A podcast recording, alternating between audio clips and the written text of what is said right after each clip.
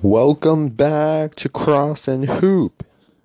My name is Hanakobi Sue. I'm your host, and we're live from San Francisco, back at it again with more N B A playoffs basketball.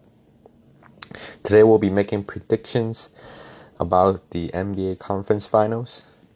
We'll also be talking about who the best player in the playoffs has been. So without further ado, let's get started. First, let's talk about the Eastern Conference Finals. The series between the Atlanta Hawks and the Milwaukee Bucks. This Wednesday, Atlanta Hawks and the Milwaukee Bucks play Game one of the series in Milwaukee, where the Hawks stole the game from the home team, one sixteen to one thirteen, and it was a crazy game. Uh, Trae Young of the Atlanta Hawks dropped forty-eight points, seven rebounds, and eleven assists. John Collins had twenty-three points and fifteen rebounds, and Clint Capella had twelve points, but had nineteen rebounds. And this whole Atlanta team is just so confident, booming with confidence, have just taken out the Knicks as the underdog and then taken out the seventy-sixers, number one seed in the East, as the underdog in seven games. Meanwhile, the Bucks didn't play as well. Uh, Giannis played still played incredible, um, coming off of his forty-point game in Game seven against the Brooklyn Nets. Uh, on Wednesday night, he dropped thirty-four points, twelve rebounds, and nine assists. And even his uh, his worst trait, the free throw line, he still shot seventy-five percent from the free throw line, six of eight. Chris, uh, Jrue Holiday was the second leading scorer of the Bucks. Had thirty-three points and ten assists, played well, snapping out of uh, his last three-game performance against the Nets. But Middleton played horrible. Middleton only had fifteen points, and he got that fifteen points shooting twenty-six percent from the floor. And I think the biggest reason why the Hawks won is because there's two reasons. Number one, the Hawks out-hustled the Bucks. They out-rebounded the Bucks. And the Bucks are the number one leading rebounding team in the Eastern Conference. And they got out-rebounded by the Atlanta Hawks because of Collins, fifteen rebounds, and Capella, nineteen rebounds, leading the way. But Brooke Lopez, the starting center for the Atlanta, I mean for the Milwaukee Bucks, seven-foot center, only had two rebounds. And I know Lopez is not known for being a big inside presence, guys, but you're a seven-footer. And when the other team starting power forward has fifteen rebounds and their starting center has nineteen rebounds and you only give them your team two rebounds, you're definitely going to lose the board and the inside battle. And the second reason is both teams shot horrible from the three-point line. Horrible. Hawks shot around twenty-five percent and Bucks shot twenty-two percent. But the difference in the ballgame is that even though Trae Young is a three-point shooter and he's most known to be a three-point shooter, he shot terrible from the three in the fourth quarter. He, he was actually zero for four. In the fourth quarter from the three-point line. One of seven from the field in the fourth quarter in game one. But the difference in the ballgame is that despite his shooting vote, despite his greatest strength taken away, he was able to get to the free throw line, which is slowly, the free throw line is slowly emerging as his second greatest, if not his greatest strength.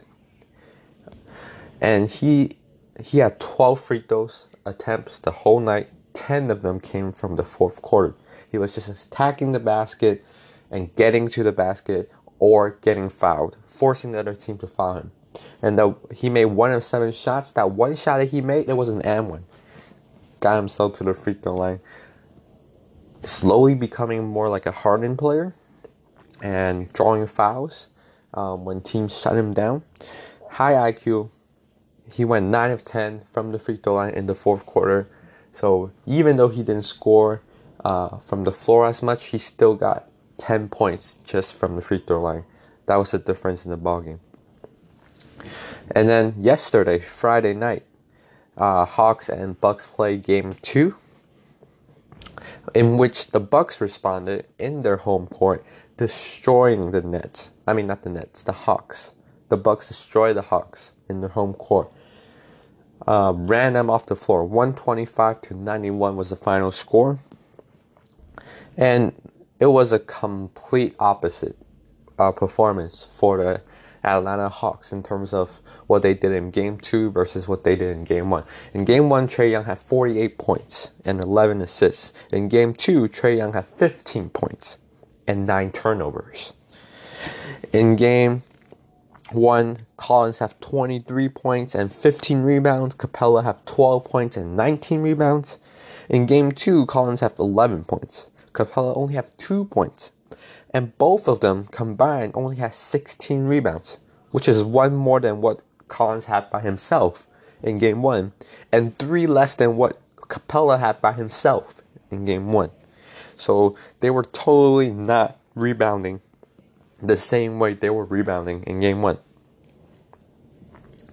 And the Hawks shot terrible from three-point line again. In Game one, they shot twenty-five percent. In Game two, they shot twenty-five percent again. Trae went one of eight from the three-point line. But the biggest reason why the Hawks lost is also the biggest reason why the Hawks won Game one. The Hawks won Game one because Trae Young got to the line. The Hawks lost Game two because all of their main players didn't get to the line. If you look at the Atlanta Hawks, their starting five, four of their players of the starting five did not get to the free throw line at all the entire game. Kevin Huerter, John Collins, Clint Capella, and uh, Bogdanović. All four of those guys didn't even get to the free throw line. The only guy, the only starter that got on the free throw line was Trae Young. He only got there three times, made two of them. And the but and the Hawks rely a lot on scoring from the free throw line, and that was the one, the biggest reason why they lost. But also, the reason why Bucks won that game was because their players bounced back in terms of intensity and hustle. Giannis played amazing again. twenty-five points, nine rebounds, six assists, two blocks in only twenty-nine minutes. Dropped twenty-five points and sixty-one percent shooting from the floor. Efficient, efficient, and got basically his sec- entire second half off rest. Middleton still not dropping a lot of points, only dropped fifteen again, but has seven rebounds and eight assists, and his shooting is slightly better, forty-six percent from the floor. He's still only shooting two of seven from the three-point line, which is only twenty-eight percent, so he's forty-six percent from the floor, twenty-eight percent from the three-point line, when he's a career fifty percent from the floor and forty percent from the free throw, uh, from the three-point line type of guy. So he's still in his struggles, but it didn't matter because Giannis got help from Jrue Holiday, who had twenty-two points and seven assists of sixty-four percent shooting from the floor.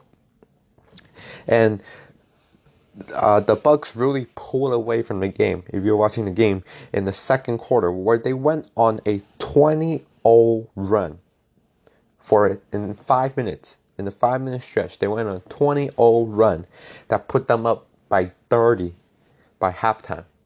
If I remember correctly, the score was like seventy-seven forty-five in halftime. The Hawks were never able to get back from that run, and the reason why they went on that run is because Bucks wanted the game more. If you go look at the hustle numbers, Bucks have forty-seven rebounds. Hawks only have thirty-four. Bucks have fourteen steals. Hawks only have eight. Bucks have twenty-seven fast break points. Hawks only have twelve. And Bucks have twenty-four second chance points. Hawks only have eleven. And if you're watching the game, you will see plays where Hawks were just carelessly inbounding the ball. And Bucks got it off uh, the inbound and put it back. So they got, in a stretch of one possession, they got two possessions worth of scoring. That was the difference of the ball game. Now the series is tied one to one. And in terms of my series predictions that I want to make, I think going to the A in Game three, to back to Atlanta, um, Hawks will probably win Game three. Just because of how Atlanta is, Trae Young electrifying the crowd, and the inconsistency that Middleton is still undergoing, Hawks will probably win Game three. But I think that's the last game Hawks will win. Because if you look at what happened in Game one and Game two, you can tell Milwaukee is the superior team in terms of talent, in terms of makeup. Giannis is the best player on the court. Giannis is doing things so efficiently. He's terrorizing them in the inside. And he is rebounding. And he's leading his team. But Trae Young has not been shooting the ball well. And when the Bucks' best player is better than the Hawks' best player, the only reason I can see how the Hawks can win another game besides tomorrow's game in Atlanta is if both Middleton and Holiday stinks it up again. But even then, you can see that Giannis has a history of winning even those type of games. For example, Game seven against the Nets. Both Holiday and uh, Middleton played terrible. Giannis was still able to get the game out by himself. So, predictions. Hawks will probably win Game three tomorrow in Atlanta. But I got the Bucks in six, advancing to the finals. Second segment of the show, I want to talk about who the best player in the playoffs have been. Who is the best player up to this point in the twenty twenty-one N B A playoffs? Obviously, this playoffs has been riddled by injuries. Um, Max Kellerman has been saying there's not a single series in the playoffs where on either team, one of the best player or the second best player is injured. And that really gives us a lot of what could have been, right? Because if you think about it, LeBron is hurt, A D is hurt, Joel Embiid is hurt, Kawhi Leonard, who was playing amazing before he got hurt, is now out for the rest of the playoffs, right? C P three had COVID, right? Couldn't play, uh, had a bum shoulder, didn't play as well. If you think, just if everyone was healthy, no one got COVID, all the way till the very end, how interesting would that have been? And the best player would probably be universally recognized as the best player. But that's not the case. Um, instead, you know, we also have teams where um, the best player on that team just didn't have enough help. So they stopped short, right? And we tend to belittle that player because they stopped short of, let's say, of our expectations of them. Let's say it's the first round, the second round, or the finals, right? Our expectation is you get to there. But because they their team didn't have enough help, we say, well, I guess you're not that good. Examples of that would be like Dame Lillard, right? Got... Uh, got kicked home in the first round. Jokic got kicked home in the second round. And obviously, there's no Steph Curry, right? One of the most entertaining, one of the best players in the league. So, the competition pool for this year's best player in the playoffs is really, really limited. But I think it's pretty safe to say that if you were to really force to pick one, Right, right now, it'll be one of the five guys. Kevin Durant, Trae Young, Giannis Antetokounmpo, Devin Booker, Paul George. Right? If LeBron was healthy, maybe it would have been LeBron. If Kawhi is still playing, maybe it would have been Kawhi. Right? If Jokic had a little bit more help, maybe Jokic would be in the conversation. If Steph Curry was in the playoffs, maybe it would have been Steph Curry in the conversation. But those are the five guys that are still here.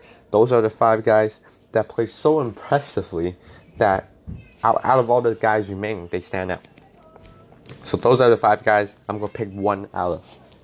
And the guy I'm going to pick out of all five of those guys that I think is the best player in the playoffs so far, Giannis Antetokounmpo. I know it's surprising. Everyone's like, bro, did you not see what K D did against the Bucks? Right? Played the greatest game of his career, forty-nine points, seventeen rebounds, twelve assists, triple-double, and then forty-eight points in Game seven. Sent the game to overtime. Could have won it if his toe wasn't on the line. Did you not see what Trae Young is doing? Took out the Knicks, took out the Sixers.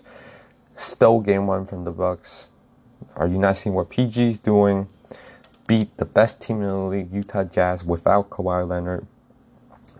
Um, and then just stole one game from the hottest team uh, in the league, uh, in Phoenix Suns. And obviously Booker, who is scoring uh, forty-point triple-double in Game one against the Clippers without C P three. Giannis? What are you th- talking about?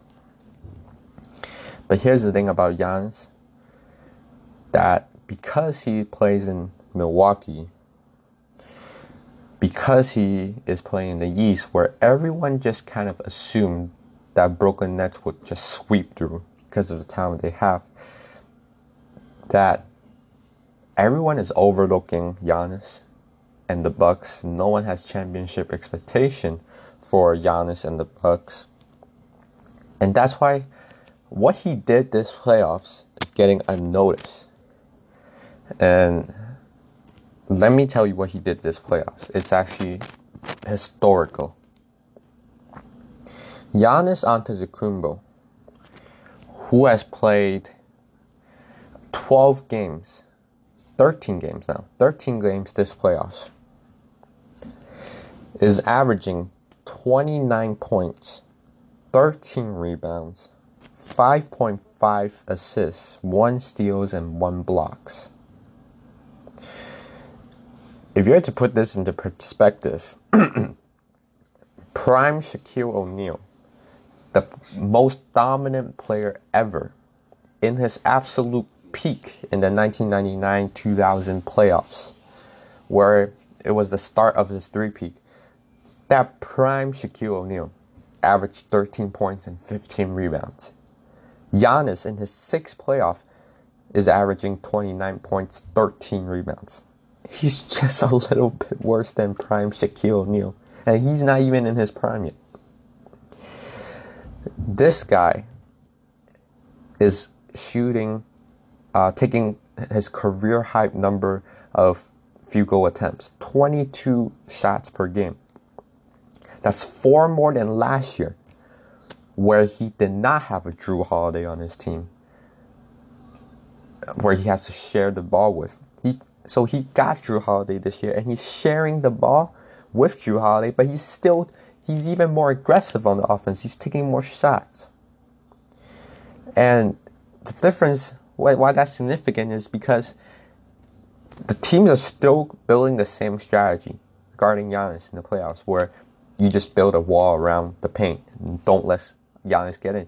And Giannis, now he has two players he can defer to, to quote-unquote, you know, run away from his responsibility. He's not even doing that. He's even being more aggressive despite having another option. He's taking more shots. He's, in a way, he's carrying Middleton and Holiday on his back. That's different than what he was doing last year when he got kicked by the Miami Heat. And as great as Kevin Durant has been, as great as Trae Young and Paul George and Booker has been, you can point to bad games that they have had. K D had a couple of bad games. in that series against the Bucks, where they were up two oh, and then all of a sudden, Bucks won two straight games, two two. The series tied two two, and a lot of it is because of Kevin Durant's performance. Booker had tons of not so great games, and I'll detail them later. Um, P G, obviously, we know what P G is. Um, there are nights where you play amazing. There are nights where he played terrible. And Trae, he's still a rising star. There are nights where he didn't play so well. Giannis is probably the only guy at this playoffs where you look at his numbers and you say, he did not have a single bad game. You can legitimately say that. Last night, the win he had against the Hawks is the only game this playoffs where he had under double-digit rebounds with nine rebounds. So he basically had double-digit rebounds every single game. He's averaging thirteen a game this playoffs. There was only two games this whole playoff series, this whole playoff run, where he had scored under twenty points. The first one was Game three against Miami Heat, where they were just blowing the Heat out. He had seventeen points, seventeen rebounds. seventeen points and seventeen rebounds. And Game two loss against the Nets. That one you can probably say, if you really want to force it, he had eighteen points and eleven rebounds. You can probably call that a bad game. The only bad game he has this whole playoff run. And it, the only bad game he had was eighteen and eleven. So, but talking about that game against the Nets, if you were to look at that series that Giannis played against the Nets, he was just legendary. And people got overlooked it because Kevin Durant was in the series, and Kevin Durant's game is flashier. Uh, better handles. Kyrie Irving's game is flashier. Better shot making. Harden. But Giannis was the best player in that series. Look it up. I dare you to look it up. Because of that series, he averaged thirty-four points, eleven rebounds, two ass- two blocks. Okay, in game one, he had thirty-four points, eleven rebounds, and two blocks in a loss. Okay, and and then game two, the one game, the one back in quote unquote, he had eighteen points and eleven rebounds. Okay, game three, thirty-three points, twelve rebounds. Game four, thirty-four points, twelve rebounds. Game five, thirty-four points, twelve rebounds, one steals, two blocks in a loss. Then game six and seven, with the season on the line, two elimination games, he had thirty points and seventeen rebounds in game six, outplaying Kevin Durant. And then in game seven, he had forty points, thirteen rebounds, five assists in a game seven against Kevin Durant. Now, and he beat Kevin Durant. The difference in the ballgame was Kevin Durant missed a game winner in overtime, and Giannis made a game winner in overtime. That was the difference in the ballgame. And you could say, well, K D didn't have any help. In Game seven, Giannis didn't have much help either. Middleton was nine of twenty-six from the floor. Holiday was even worse, five of twenty-three from the floor. And Giannis, despite of that, took his team to the victory. Kevin Durant didn't. So he outplayed Giannis. I mean, he outplayed K D in Game seven and in the series. Giannis, against many people who many people think uh, K D's the best player in the world, outplayed him in the playoffs. And we should put things into perspective. Kevin Durant, okay, many people are saying he's the best player right now. But let's think about it in perspective, because Giannis right now is in his sixth playoff run. Okay, this is his sixth playoff run. Let's look at what Kevin Durant was in his sixth playoff run. Okay, Kevin Durant in his sixth playoff run was a twenty fifteen twenty sixteen season where he had Russell Westbrook, where he had Serge Ibaka and Steven Adams. They finished third in the West, which is what Milwaukee finished in the East, third in the East. Okay, that was the season where they went all the way to the Western Conference Final, had Golden State up three one, and choked it. It's that season. In that playoff run, Kevin Durant, who many players believe right now is the best player in the world, around the same age as Giannis, was averaging twenty-eight points, seven rebounds, three assists, forty-three percent shooting, and twenty-three, twenty-eight percent from the three-point line. I'm just throwing it out there. twenty-eight percent from the free, uh, from the three-point line. Giannis, with a similar age, similar playoff experience, and a similar level of success regarding his team, is averaging twenty-nine points, thirteen rebounds, six assists, fifty-four percent shooting. At the same age, Giannis is better than Kevin Durant. And right now, head-to-head, Giannis just beat Kevin Durant. Kevin Durant is not the best player in the playoffs. Giannis is. And if you have to make a case, who is the best player in the world right now? It will be Giannis Antetokounmpo.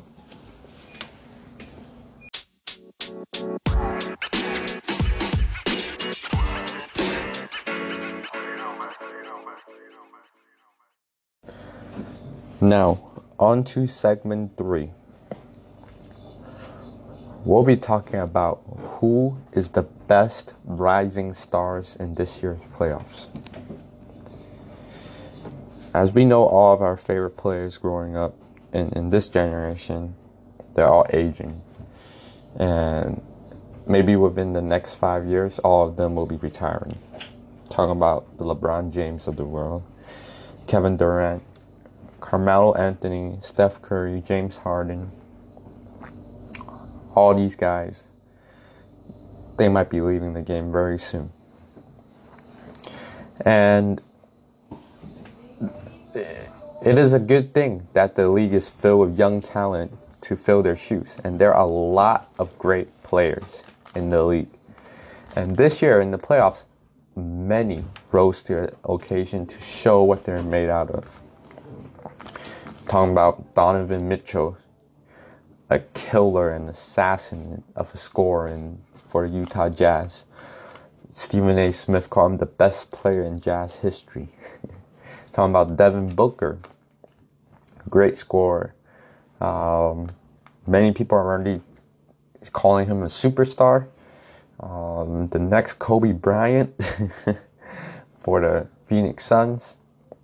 Nikola Jokic, the M V P of the league, uh, walking triple-double, seven-footer with a jump shot, and one of the best passers in all of basketball as a center. Luka Dončić, Luka Magic, Baby Bird, um, White LeBron, White Harden, a superstar already, only in his third year.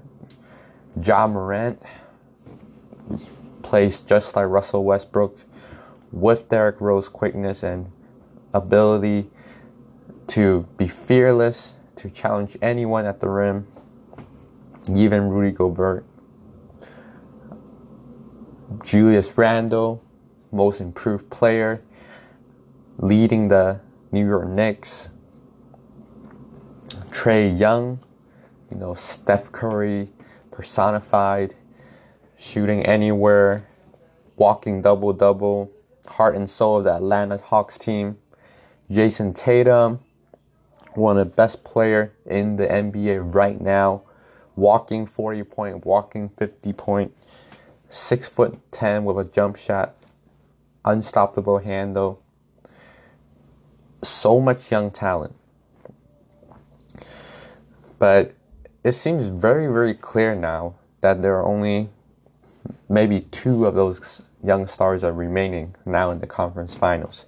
And mo- most people believe that they are the best rising stars because they're still remaining right now. Devin Booker, Trae Young.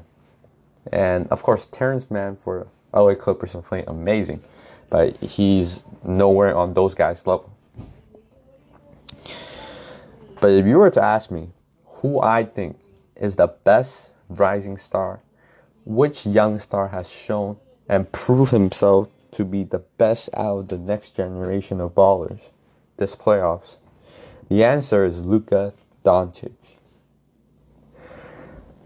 Even though he had a first round exit, even though this is the second year consecutively that he had a first round exit against the same team,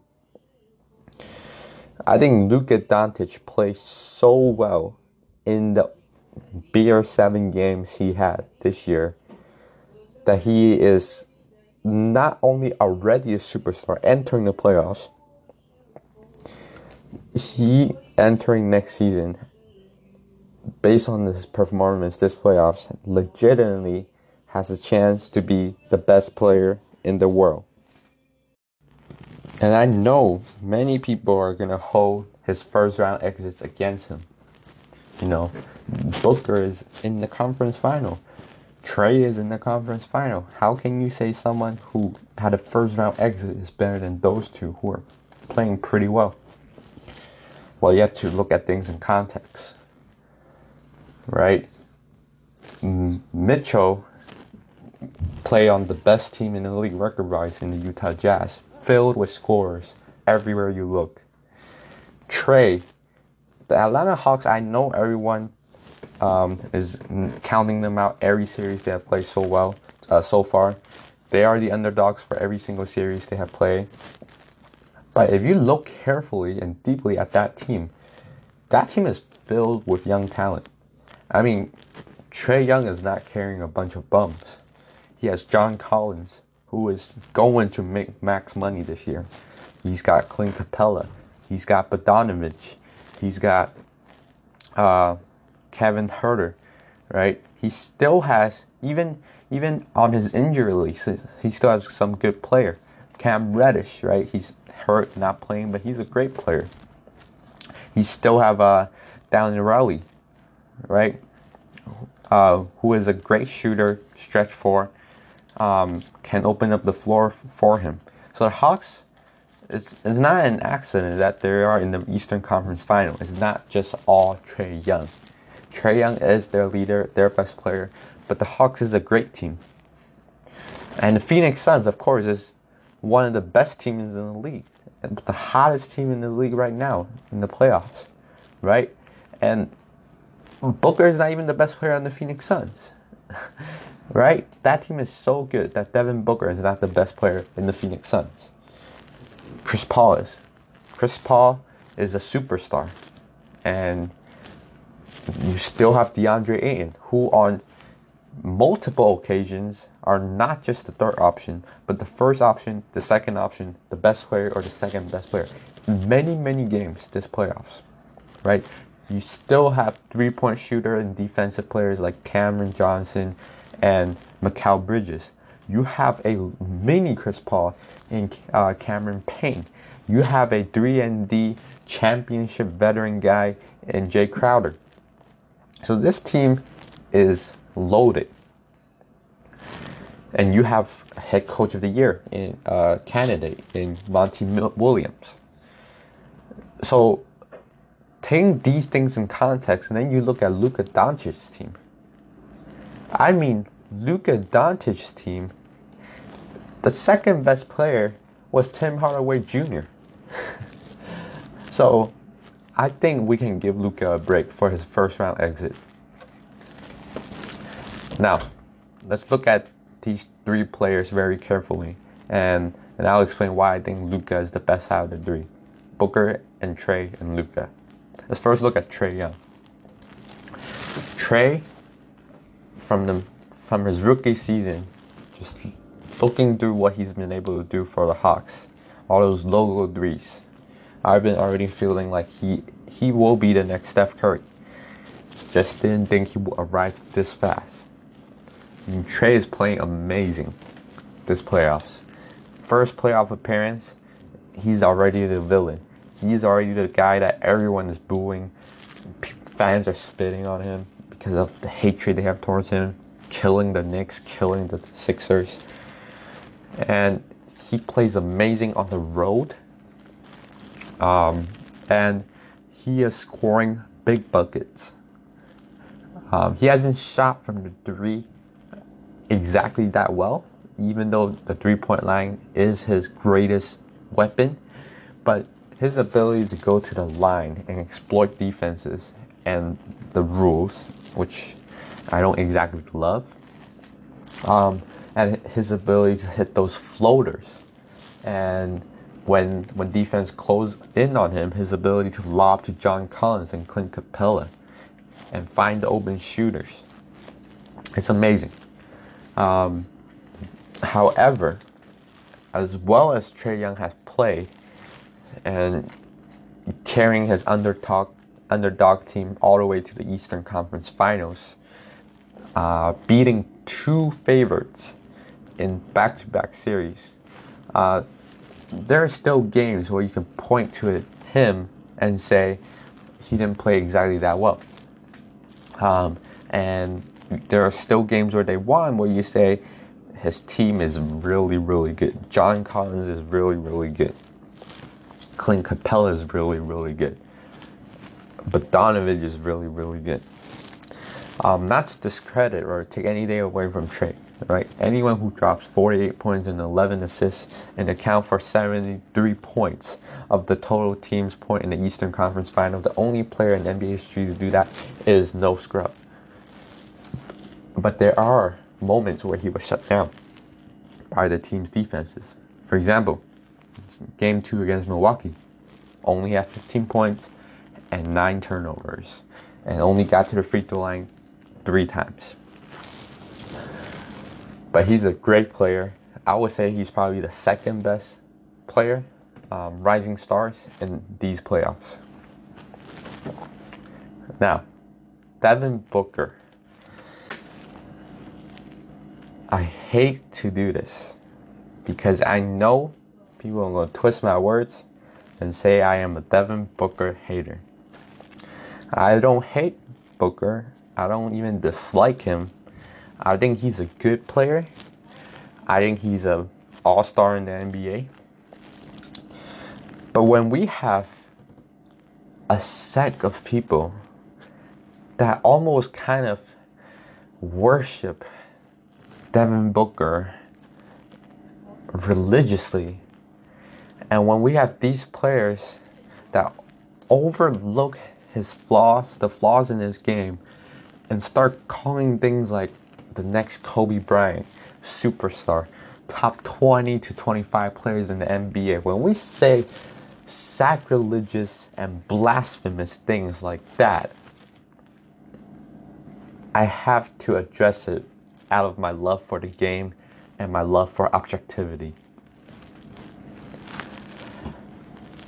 Devin Booker is not a superstar, is not a top twenty or top twenty-five player in the league, is definitely not a Kobe-esque player, and not even the best player under twenty-five in the N B A. He's not even the best player on his team. Chris Paul is.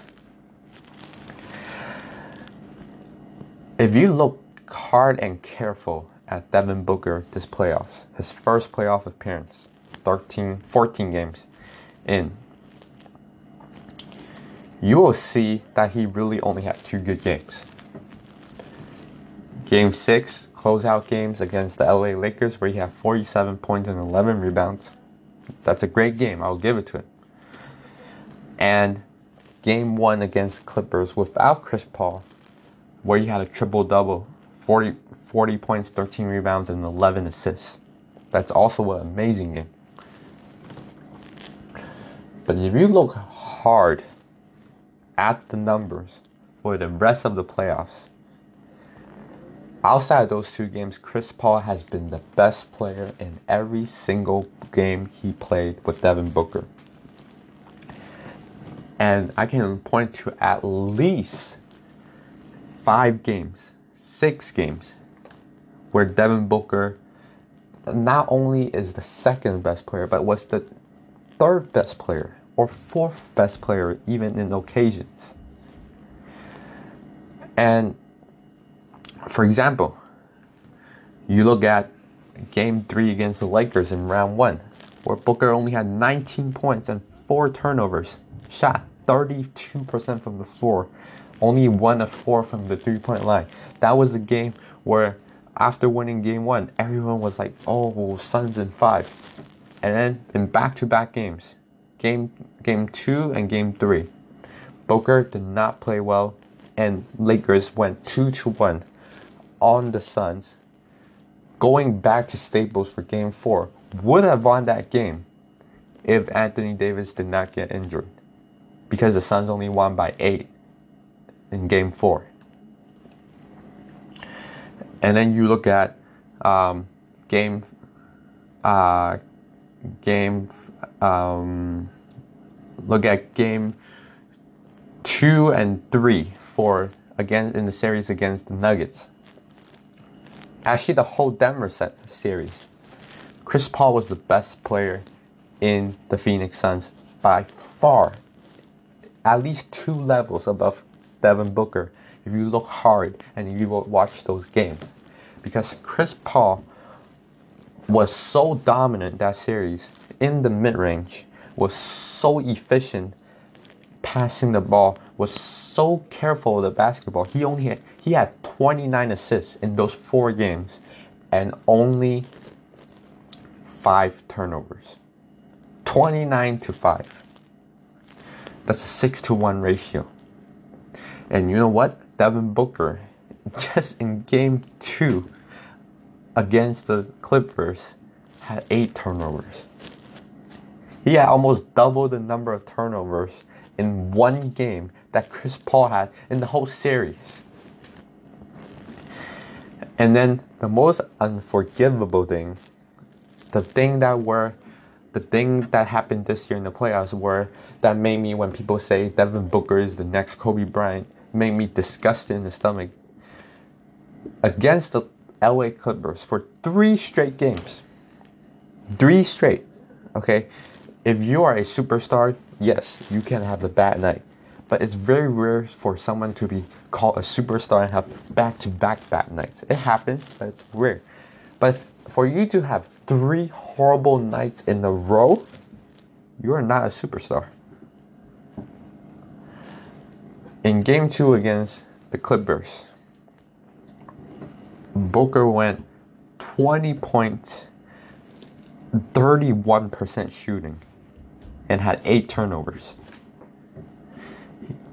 He was carried by Cameron Payne and DeAndre Ayton and Paul George missing two free throws. Carried. In game three against the Clippers, where they lost by fourteen, Booker had fifteen points and four turnovers. He shot twenty-four percent from the field and one of seven from the three-point line.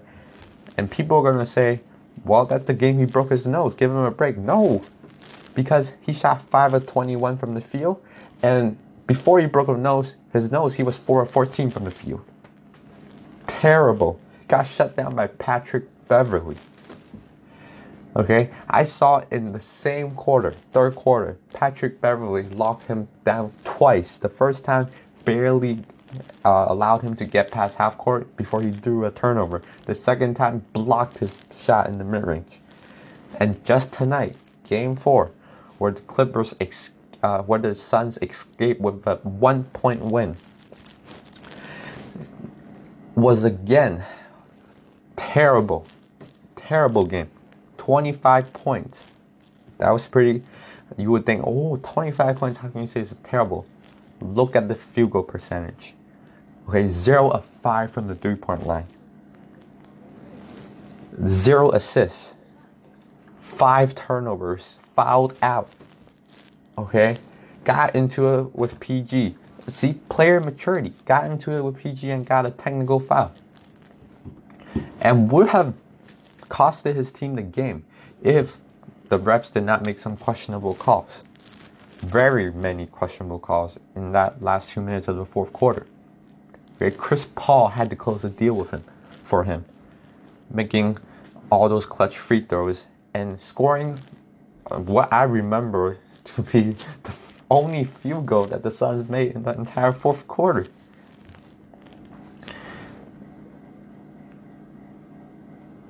When you call someone Kobe Bryant, you have to take into account that at age twenty-four, which is what Booker is right now, at age twenty-four, Kobe Bryant was averaging thirty-two points for the whole playoffs. Kobe Bryant had three rings. So let's not say blasphemous things on a very young player, a good player, still has the potential to be a great player. I would not write him out. In all likelihood, the Suns might be making the finals this year. And he still has a chance to prove himself to maybe be the best player on the Suns. He's a, he has a great jump shot in the mid-range. He's not a good three-point shooter. Look at the numbers. I'm not making it up. He's not a great three-point shooter. And he is not a great defender. He is not a great leader. Emotionally, his maturity is not there. But he has talent. He did drop seventy points in the game. He did lead the Suns to go eight and oh in the bubble with a game winner against the Clippers on Kawhi and P G. There are moments where the words that Kobe Bryant spoke to him come true, be legendary. But let's calm down and really think about, reflect, and pause before calling someone the next Kobe Bryant. Enough of Devin Booker. Let's talk about why I think Luka Dončić is by far the best rising stars in these playoffs. Luka Dončić is twenty-two years old. And he is so good at basketball. It is unbelievable. This year, he, in the first round of series, as the fifth seed, he's playing perhaps the most complete team when healthy in the entire playoffs, Los Angeles Clippers. I know, I know it was a first round exit, but you have to think about what Luka Dončić did to perhaps the best team in the playoffs when healthy. He, in the whole playoffs, Luka Dončić, was averaging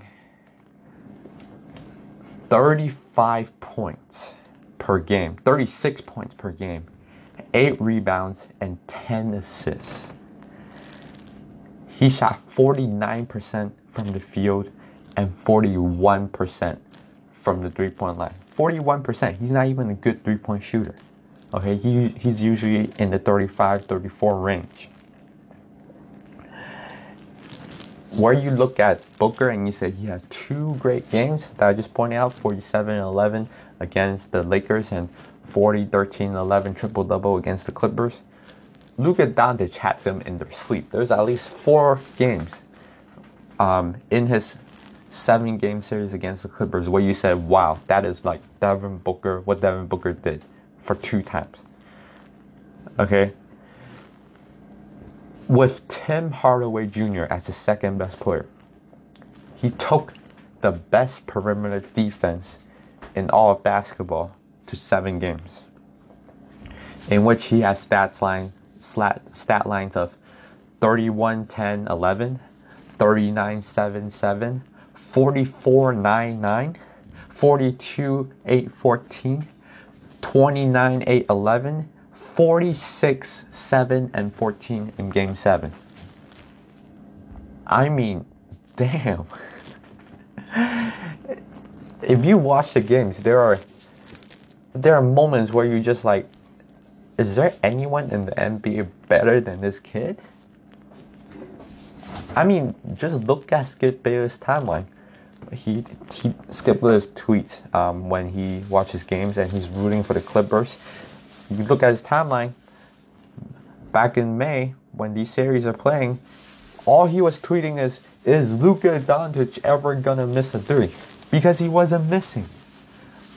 I mean, Luka is so good. He'd be having twenty-eight points, nine rebounds, and nine assists by halftime against the best perimeter defense in basketball.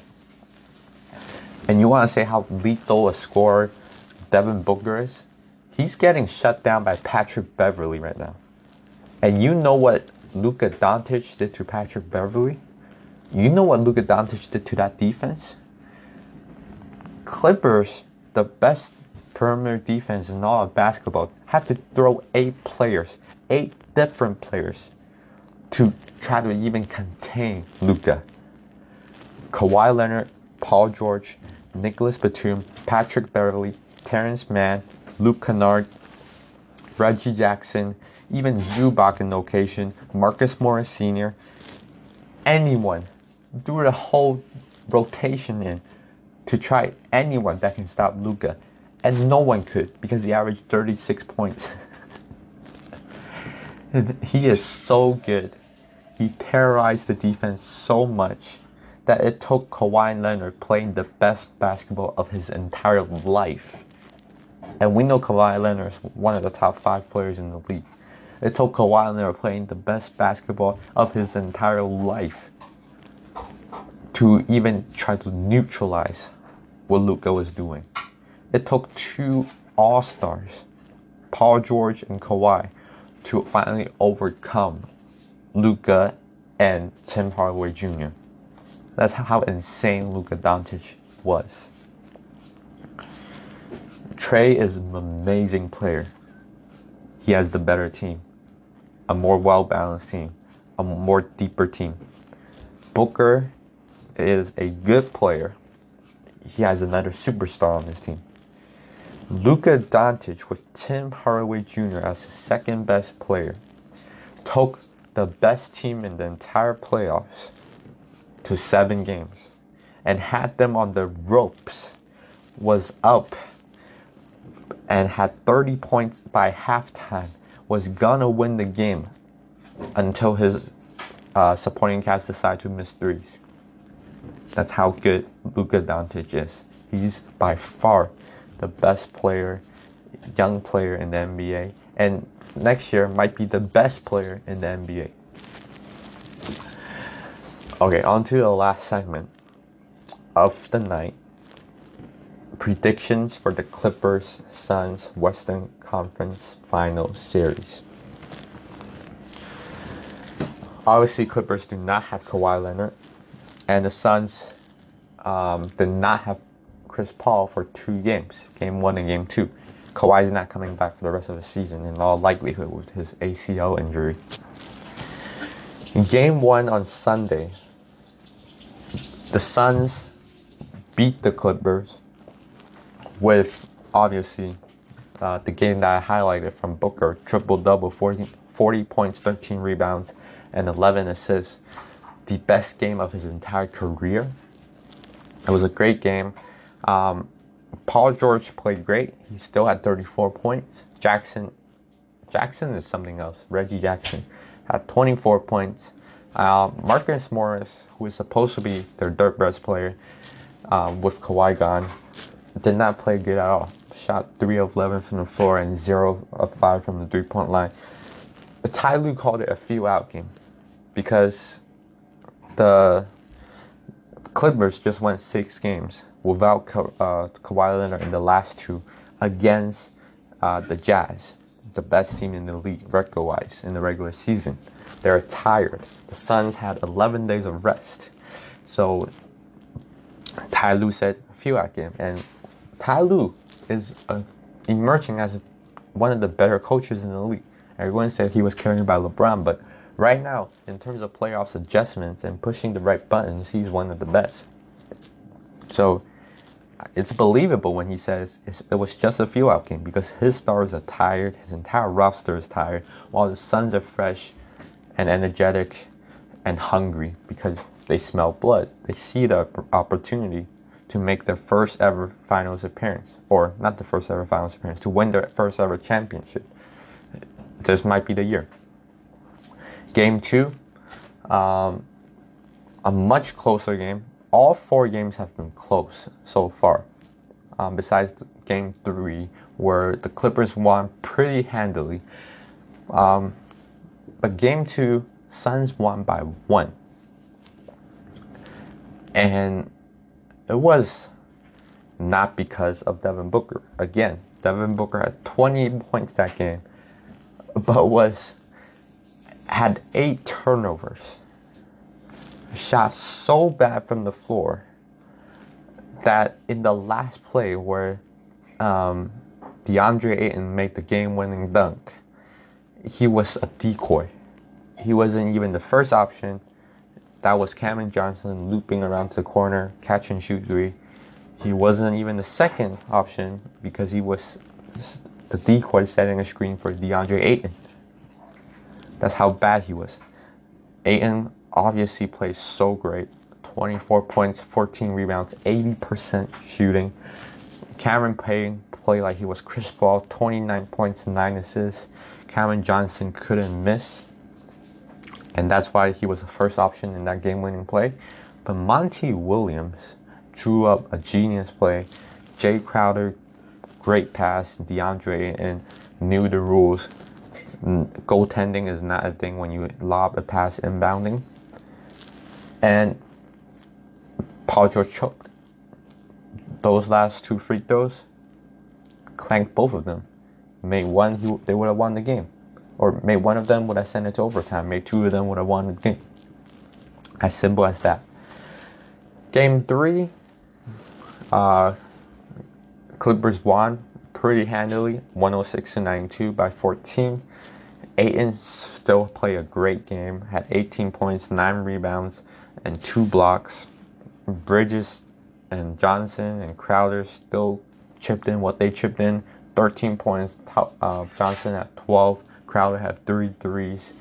Uh, perhaps the three biggest reason why the Suns won was, or the two biggest reason why, uh, the three biggest reason why the Clippers won is number one, Cameron Payne was injured, only had two points when he exited.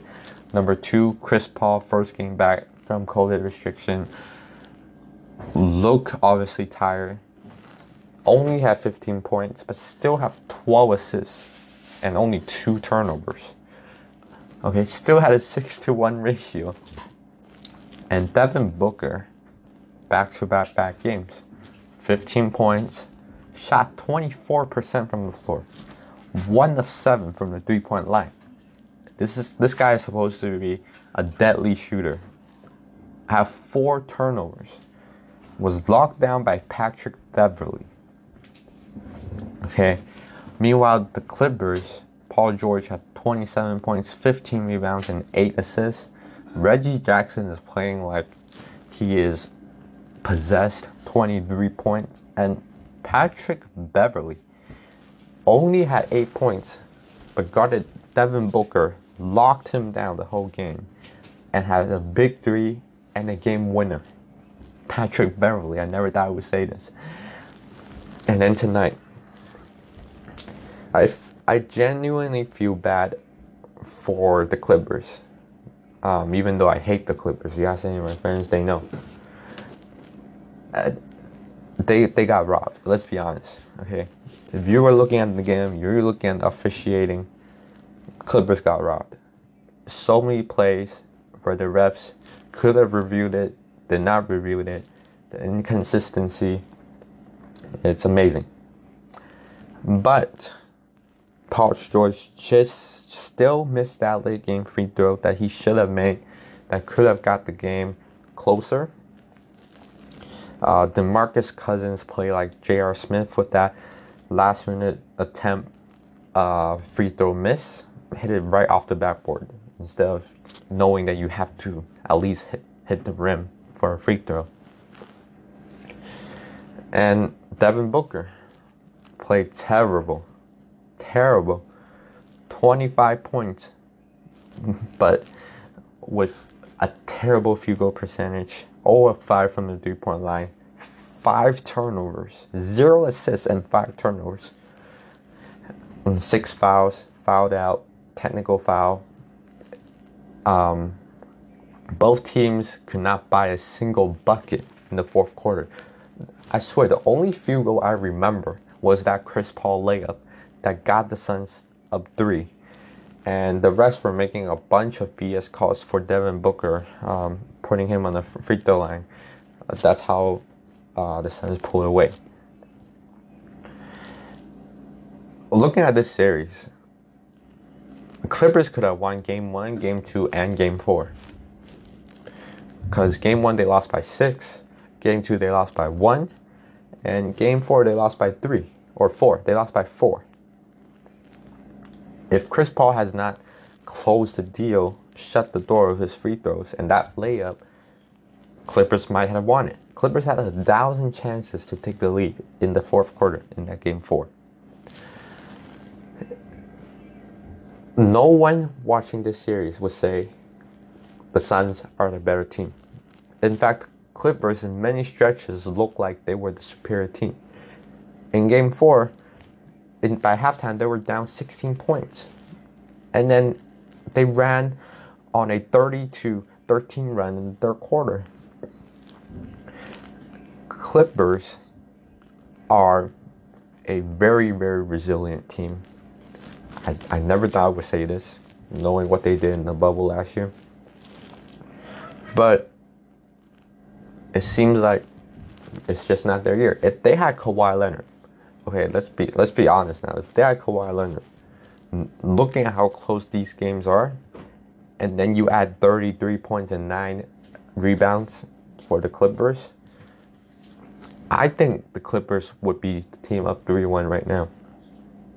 Which I don't, I don't know if that's a good thing for the Clippers. But in all likelihood, knowing that the Suns are up three one, even though Ty Lue is the coach who is able to coach comebacks, right? Coming back from three one for the uh, twenty sixteen Cleveland Cavaliers. But this is different because LeBron was on that team. And now you have Paul George. And LeBron and Paul George are in two different levels. So in all likelihood, the Suns will be making the first playoffs, uh, their first finals appearance in, what is it, twenty-five years since Charles Barkley played against Michael Jordan in those, uh, I think it was ninety-three or ninety-four finals. But Devin Booker need to play way better than he's playing right now to be what people claim he is to be, because in all likelihood Chris Paul is still struggling from the floor, um, and they will need him to play big. I'm not suggesting that they might choke a three one lead. I don't think that's going to happen because you have Chris Paul running the floor. But if Booker's continue to struggle like he does and the games are this close, Clippers just might have the chance.